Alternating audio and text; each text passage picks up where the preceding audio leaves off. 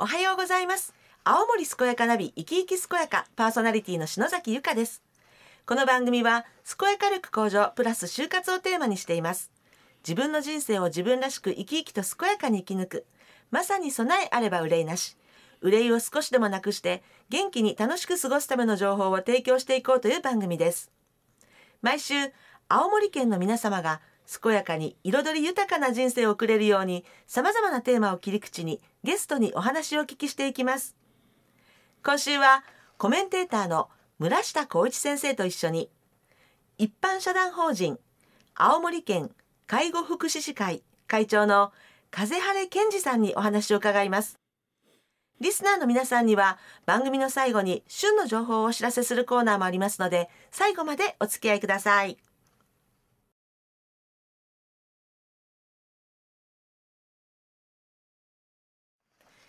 青森健やかナビ生き生き健やか。コメンテーターは弘前大学大学院医学研究科 COI 研究推進機構教授の村下光一先生です。この番組は毎週ゲストをお迎えしてお話をお聞きしていますが新型コロナウイルス感染拡大防止のため当面の間リモート収録お電話でお話をお聞きしたいと思います。村下先生ともアクリル板越しで収録しています。さて今日のゲストは一般社団法人青森県介護福祉士会会長の風晴健二さんです。もしもし風晴さん。はい。あはい。風晴さんそして村下先生どうぞよろしくお願いいたします。はい、よろしくお願いします。はい。今日はですね青森県の介護福祉士の活動、なるほど。えーこのことについてお話を伺っていきたいと思うんですがまずは、えー、風晴さんご自身のプロフィールを教えてください。はい。えー、と私はあの生まれも育ちも青森市で、はい。えー学生時代東京にちょっといたんですが、ええ。以後、まあ、ずっと青森で暮らしていまして、はい。今青森県の介護福祉会の会長を、まあ、23年間やらせていただいております。はい。で、えー現在は日本介護福祉会の常任理事も務めておお、素晴らしい。で勤務先の方はええ、まあ、あの障害者施設とか特別養護老人ホーム地域包括支援センターなどを経まして、在はあの障害者支援施設の、まあ、施設長をやっております。はい。趣味はスポーツ全般の観戦。はい。それから道の駅巡りそれから旅行とかあとクイズ番組の鑑賞なんかがなるほど。あそうなんですね。あのスポーツってどどういうところ応援されてるところとか好きなスポーツとか特に終わりだったりするんですか？そうですね、まあ、アマチュアスポーツからプロスポーツまへでー。あの特別どこのチームをこうええ熱狂的に応援してるというわけではなくて、はい。えーやっぱりこう頑張ってる姿とか、うん。あとやっぱりあの最近ですと地元にもプロスポーツはいがはいはいはいはいはい。えあのーまあ、サッカーとかバスケとか、うんえーうんやっぱり地元のその、えー選手の動向だったり成績が気になってます。そうですよね。楽しいですよね。はい、ありがとうございます。えーではですね、あの一般社団法人青森県介護福祉士会こちらの組織についてご紹介ください。はい、わかりました。はい。えー一般社団法人青森県介護福祉会は、えーと平成3年に、まあ、全国で3番目の速さということでおお、ご紹介しております。すごいね。まあ、あの介護福祉の制度ができて、はいまあ、32年になるんですけれあども、そうですね。えはい。ー今あの県の会員というのは2月末で617名おります。うんはい。うんえで、えーとまあ、介護福祉の資格保持者っていうのは、ええ実は175万人を超えてまして、おーすごいこ。の数字っていうのは、あの青森県の人口よりもはるかにまあ、多い、そうね。そそううでです。ね。はい。多分こう隣近所にも介護福祉持ってる方がもしかしたらいらっしゃるかもしれませんええが、ただあの介護福祉士の資格を持ってても介護の仕事をしてないっていう方も結構いらっしゃいますので。まあ、いわゆるペーパー介護福祉っていうのが多いんですけど、うんそういう方々もまた介護の仕事にですね復帰していただきたいなというあのことで、はい。まあ、様々なあの催しなんかをしております。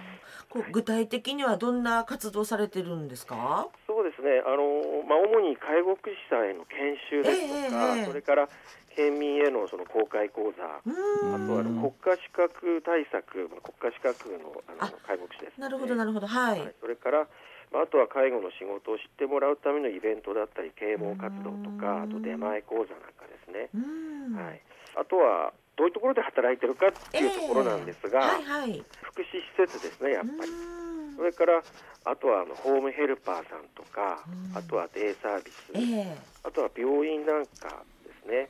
あので介護をやってる、はい。それからあとはあの養成校の教員なんかも介護ああなるほど。ど。はい。あとはあの、まあ、ケアマネージャーっていう言葉は、はい。まあ聞いた方入ってるか？もはい。しれ。ませんが、ケアマネージャーとして働いている方の7割っていうのは介護福祉の資格保持者の方が多いんですね。なるほど。災害があればうん職種とともに被災地に行ってあー積極的に支援活動をしております。なるほど。なんか先生いろんなところで私たちお世話になってますよね。うんすでに。ねはい。あのあれですね笠井さんのお話聞いてびっくりしたんだけどやっぱ介護福祉で青森県は割とこう先進県っていうか本当だ。かなり早い早い時期からそういうことやってたんですね。そうですね。あの、素晴まあ、発らしいことですね足も早いですし、うんあの、まあ、東北に限って言えば人口の割には介護福祉の数っていうのが多くて、うんそうなんですねうん今ね篠崎さんもおっしゃったけどやっぱ介護福祉士っていう職業はすごく社会全体をしっかり支えるとても重要な職業であるし、うんね。特に今コロナの時代になってねはい。国もやっぱりいろいろ苦労もされてるのも聞きますし、んまあ非常に社会に対して貢献している素晴らしい職業ですよね。はい。今日はあのしっかりその会としての活動はい。を勉強させていただきたいと思います。楽しみにしてます。はい。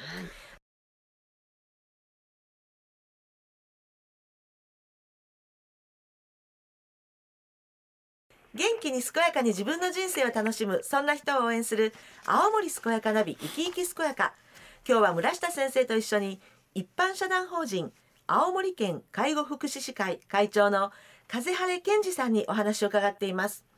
風晴さんあのまあ改めてなんですけれども、介護福祉士、えーこちらについてぜひあの教えてください。はい、よく介護の仕事はですね、まあ単純作業だったり誰でもできる仕事だったりとか、うん。まあ、あとは 3K とかあ給料が安いとかですね。ーさまざまこうマスコミで取り上げられることも多いです。イメージがえね、ただ、まあ、今言われたようなことえっていうのはあの、まあ、もちろん大変な仕事であるっていうのは間違いないのかもしれませんが、うん。やっぱり名乗りの人間と日々接しているので、え刺激的でその非常にクリエイティブな仕事だと私は思ってましはて、い他のその職種から転職してきた方とか、あのよく言われるんですけど、はい。想像していたよりもやりがいのある仕事だとか大変だけど自分を必要と感じてくれる人がいて嬉しいとかう、ん。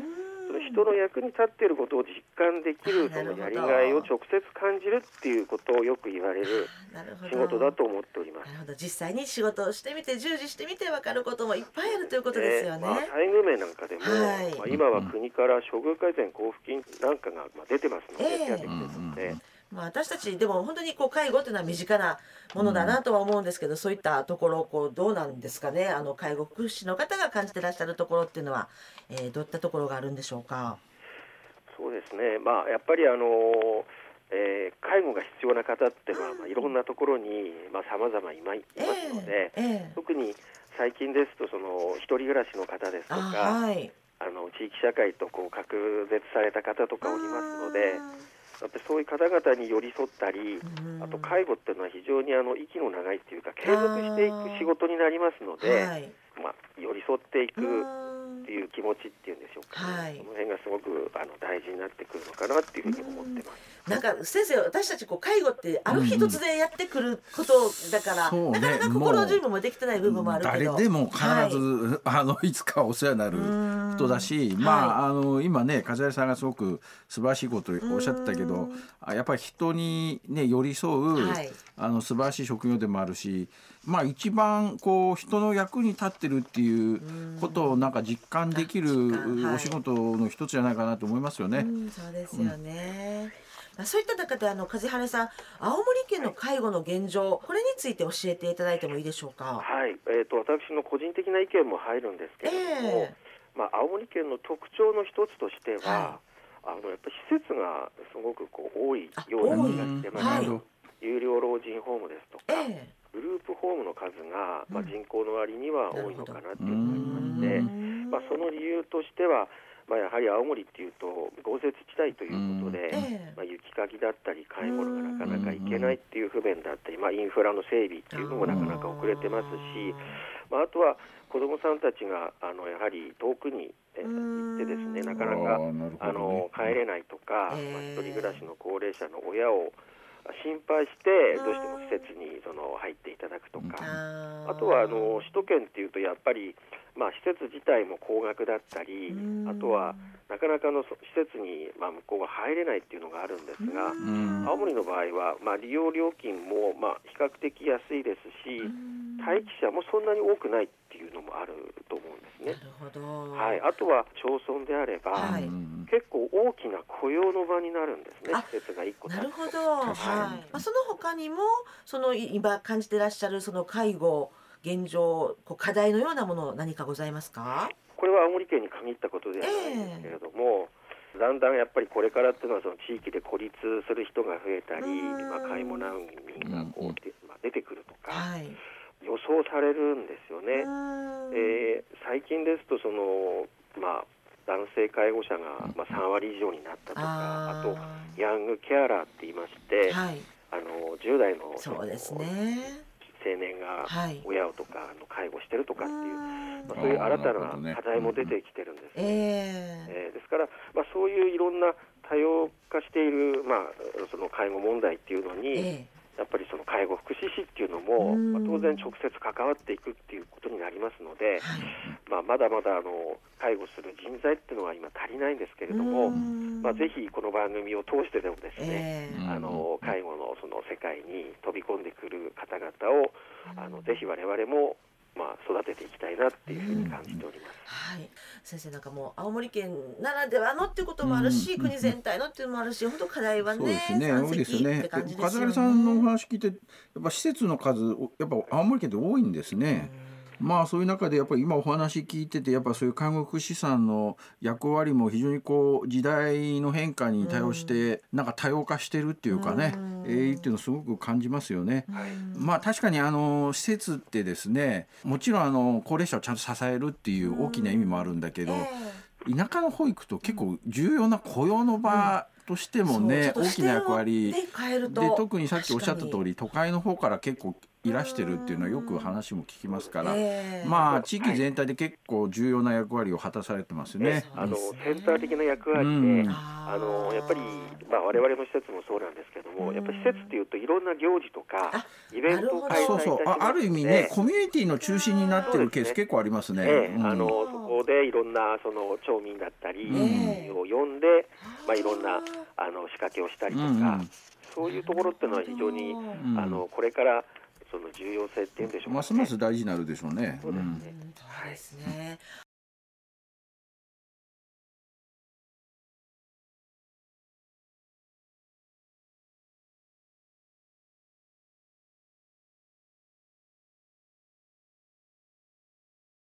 元気に健やかに自分の人生を楽しむそんな人を応援する青森健やかナビ生き生き健やか。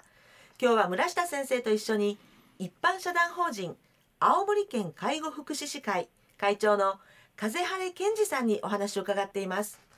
あの風晴さん、はい。これからの介護、えーどのようにお考えですか、介護っていうのは、まあ、突然やってくるっていうこともやっぱありますので、えーまあ、自分事として考えていただきたいなというあことと、ーはい。やっぱりそうなった時っていうのは非常に皆さんパニックになったり、まあ、どういうところにこう相談したらいいのかっていうところが、はい。まあ、分からないっていうこともあるかと思いますので、ええ。ーそういう時っていうのは結構あの案外ですね身近に応援とか協力してくれる、まあ、専門職だったり事業所っていうのがあるんですー、えー、ね。えー、まあえーそういうところにあの、まあ、相談したりして、えーまあ、介護をあの身近に考え感じていただければいいですし、あのまあ、あとはやっぱり例えば自分の親とか、はい。えー身内を介護するっていう時って非常にこう気持ちも重くなったり、うん。それから、えーいつまでそれが続くんだろう。まさに今のコロナ禍と、まあ、はい。まさにそうですよね。全く同じようなその感情なんですけれども、自分だけで介護するっていうのは非常に大変なことなんですね。えー長続きもしませんし、うん。まあ、介護のその専門の方に、はい。あの少しだけなんですけれどもお願いするということはえそれがあの介護を持続するきっかけにもなりますし、うん。まあ、そういうパートナーにもなっていただけるかと思いますのでいろんなところに相談していただきたいと思いますし、はい。それからあの、まあ、今、えー例えば会社なんかでも、ええ。介護休暇っていうのはもううん法律的に認められてるんですが、うん。なかなか取得できにくいっていうところはあるんですが、これからですね例えば介護休暇っていうのがはい。取りやすくなったとしても自分がその介護するための時間っていうんではなくてええ。介護サービスをその手配したり仕事との両立できる体制づくりを考えるということをしていただければなっていうふうには思いますね。なるほど。ね、あの介護離職がはい。結構今もうね、あのうん。フォーカスされてるっていうこともあると思うんですけど、今のそのお話だと相談をするとか、まあその会社の制度を使ってそれをうまく時間を使うっていったことをこれから大事になってくるんじゃないかっていうようなお話だったと思うんですけれども。介護っ。てい。うのはその、ええー自分の生活のはい。全てではなくて、えなるほど。介護は生活の一部だとい。うふうに考えてい。ただい。て、うんまあ、い。わゆるあの介頑張らない。介護とかですね、はい。あの楽しむってい。うのはなかなか難しい。んですけれども、うん自分の生活も楽しむってはいいうところですね。なるほど。それが長続きするコツじゃないかなと思いますね。えー先生今すごくキーワードがいろいろまああったようそうなね、気もねしますよね。今のお話聞いててもやっぱ介護の世界っていうのはまだまだまだねいろんな課題もあるなっていうのもお聞きしながら感じてもいましたけど風谷さんおっしゃったその介護はやっぱ生活の一部であるっていうのはすごく重要な言葉でやっぱ人生ね100年ぐらいだって考えた場合は必ずそういうステージが来るわけですからそこをまあどういうふうにまああの支える側も支えられる側も関わっていくかっていうのはまあ自分自身の問題として真剣に考えないといけないですね。うん。あの風晴さんお話聞いてたらあっという間に最後になってしまったんですけれどもあのぜひですねあのお聞きのリスナーの皆さんに、はい。風晴さんからメッセージをお願いいたします。まあ、いわゆる短命日本一の青森でも、まあ、長寿は選ばれた特別な人のものだけではなくて、まあ、今はもう普通の人が普通に長生きする時代になってます。うんで、えー子供のいない人っていうのはいあのいてもですね、ええ親がいない人はいないんですよねうん。だから誰もが人生設計の中で、まあ、介護をその組み込まなきゃならない時代になってるのかなと思うんです。はい。で介護福祉士っていうと、ええまだまだ認知度っていうか特にあの若い方になかなかこうあの実態を知って、えーもらってないっていうところがあります。えーはい。まあ、看護師さんとか保育士さんであれば小さい子どもさんでも直接関わることがあるんですがなか。なかはい介護っていうとこう、うんうん。馴染みがないので、うん。えーもっともっとその介護の仕事とか、あえー介護福祉士にご興味を持っていただいて、ええ。あの若い人たちにもですえね、ぜひあのチャレンジしていただきたいなと思いますし、はい。まあ、これから青森県介護福祉会でも、ええあの今年度、まあ、コロナの影響で、まあ、去年はなかなかできなかったこともあるんですが、いまあ、いろんなイベントだったりうん公開講座なんかも開いていきますので、はい。まあぜひ興味のある方はあの県の介護福祉士会のホームページを見ていただいたりですね、はい。まあ、全国的な展開としえて、介護プライドっていうあの大きな企画をやっておりまして、介護プライド。ええはい。それもあの介護プライドっていうことで検索していただきますと、あ。のかっこいい介護福祉がですね。あのこう出てきますので、う んちょっと介護に対するそのイメージ、介護福祉士に対するイメージも変わるでしょうし、うん。あと先日あの青森県の方でもですね、県で作った動画をその YouTube で公開して、グッド介護グッドっていうのがあるんですねおーなる。ほどぜひあの一緒に我々とあの仲間になっていただければなっていうのが大きな目標の一つですね。はい、ありがとうございます。いや先生、なんかいろんな考えさせられる内容そうですね。あの、はい、自分も結構ね、それ介護とか福祉の世界もそれなりに分かってるつもりだったけど、今日あの風原会長さんのお話聞いて、あ改めてまあいろんなあ課題もあるっていうことも再認識しましたし、介護福祉会さんとしてもいろんな努力もされてるようですけど、やっぱ介護福祉士っていう職業は。まあ、今のコロナの時代で特に注目されてますけどやっぱり社会全体をちゃんと支える特にあの人生の中でその QOL っていう言葉があって生活の質っていう言葉なんですけどこういうのをねちゃんと高めていく上でその介護福祉さんの役割ってすごく重要だって思ってますからもちろん表面的なイメージも大事なんだけどもやっぱり社会的な意義意味のある素晴らしい職業であるっていうかもっと社会に浸透されることを私自身もすごく期待しますね。ぜひ頑張ってください。はい、ありがとうございます。今日は一般社団法人青森県介護福祉士会会長の風晴健二さんにお話を伺いました。風晴さんそして村下先生どうもありがとうございました。はい、ありがとうございました。